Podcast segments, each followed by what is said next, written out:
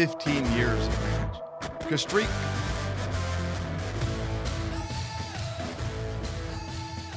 Mark and Christine, they were tired after 15 years of marriage. Christine, most of all, she was done with Mark's daily routine of ignoring her needs and, well, just falling well short of her hopes and dreams of what a husband would be. Their arguments were gaining momentum, they were tearing down the safety net of commitment. They wanted to make their marriage work. So, well, they came up with a plan. Okay, Christine circled back to a plan she had suggested before. For one month, she proposed, they each get a box and drop a slip in it each time the other did something wrong. It would be called the fall. The fall.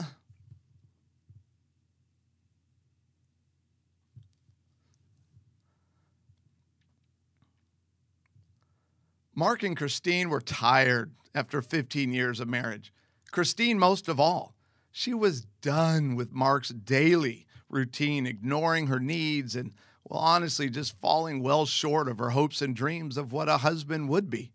Their arguments were gaining momentum and just tearing down the safety net of commitment. They wanted to make their marriage work, so they came up with a plan. Well, Christine circled back to a plan she had suggested sometime before. For one month, she proposed they each get a box and drop a slip in it each time the other did something wrong. It would be called the fault box, a place each of them could keep a tally to let the other know about daily irritations. Christine was diligent in her efforts and approached dropping note after note after note into the box leaving the jelly tip off the jar. Wet towels on the floor again. Dirty socks not in the hamper. Faithfully submitting her complaints to be discussed later. After a month passed, sitting at the table for dinner, Mark and Christine exchanged their boxes. The husband reflected on what he had done wrong, and the list was long. There were a lot of slips in his box.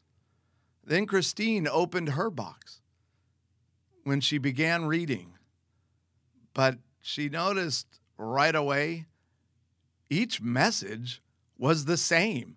Every single note Mark dropped in the box was exactly the same statement. What was written on those slips of paper Mark dropped throughout the month. On every single slip, Christine read, When's the last time you had a professional marriage expert give you advice? Proven strategies to help you overcome the miserable arguments and fights that keep coming back again and again and again. You know what I'm talking about. Is your relationship struggling with difficulty communicating? Maybe it's just a lack of intimacy and feeling disconnected. Or maybe you feel stuck because of those same stupid arguments you just can't seem to get past. Hey, if resentment is becoming a problem, don't waste another moment. Join the VIP inner circle. Head on over to smalleyinstitute.com and get live help throughout the week with yours truly, me. Allow me the chance. I want the chance to help to give you the proven strategies that I know work. I've researched these things personally, and anything I'm going to use to help you has been proven effective by other researchers. So I'm telling you, these things work. Personalized coaching, well, that's not all you're going to get with the VIP Inner Circle membership, you'll gain instant access to a massive vault of marriage education online courses. You're going to get downloadable couples exercises. Man, you can print these things out and use them in the moment to make sure your relationship doesn't become miserable. You'll have access to free monthly webinars and very cool online assessments to help you know exactly the growth areas for you that need to change. SmalleyInstitute.com. Join the family with the VIP Inner Circle membership. Oh, and one other thing. Join me live September 11th through the 13th for a three day virtual couples retreat. By the end of the first day alone, you're going to have a marriage dream statement, which is basically a vision statement. Why is this important?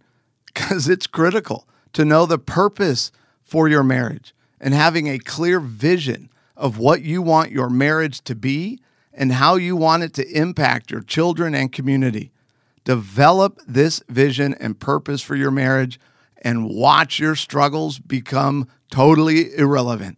After you have this real live marriage vision statement, Saturday and Sunday are going to focus on sexual intimacy, healthy communication, and lots of chances for Q&A so I can help you specifically. Register today. Spots are limited for the Married on Purpose live virtual couples retreat September 11th through the 13th. You can do it right now. Don't waste another second. SmalleyInstitute.com.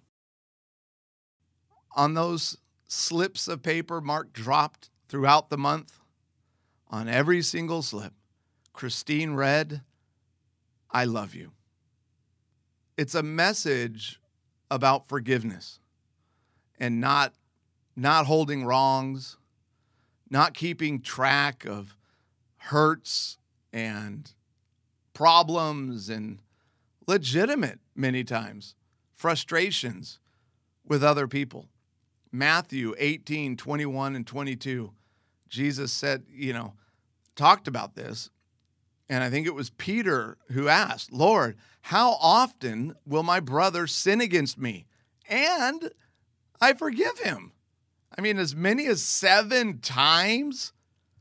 Jesus said to him in response, I do not say to you seven times, but 70 times seven.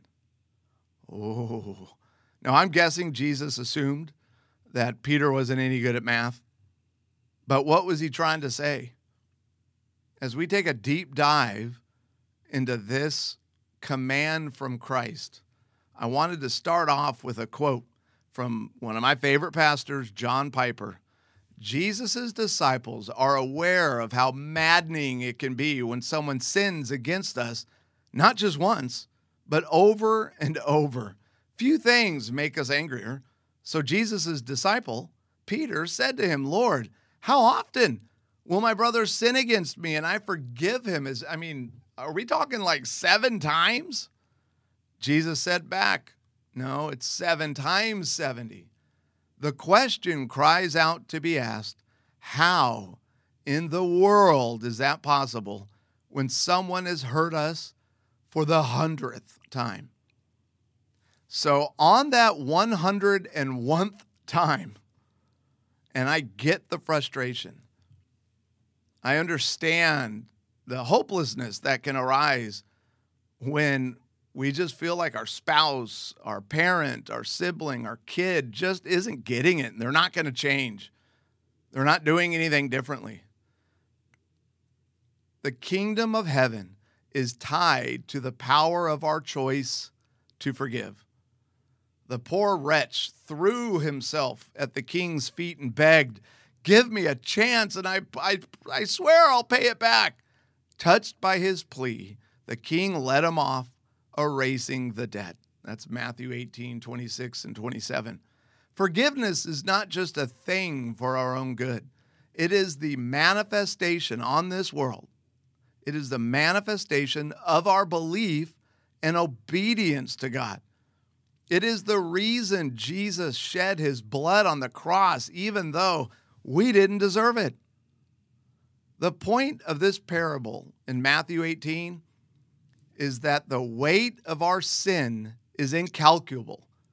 The amount that is mentioned in Scripture that was owed King Herod would literally be equivalent to saying something like, like this in today's world he owed gazillions of dollars. It was an insurmountable debt. It was an exaggeration. No amount of good works, going to church, reading your Bible can ever repay our debt. And even our most obnoxious behavior, Christ has already forgiven what we've done, what we're doing, and what we will do. Piper goes on to write The point of this parable is that God has no obligation to save a person who claims to be his disciple if that professing disciple has not received the gift of forgiveness for what it really is infinitely precious, amazing, undeserved, heart humbling, mercy awakening. If we claim to be forgiven by Jesus, but there is no sweetness of forgiveness in our hearts for other people, God's forgiveness just isn't there. It comes down to your heart, friends. When you pray the sinner's prayer, did you mean it?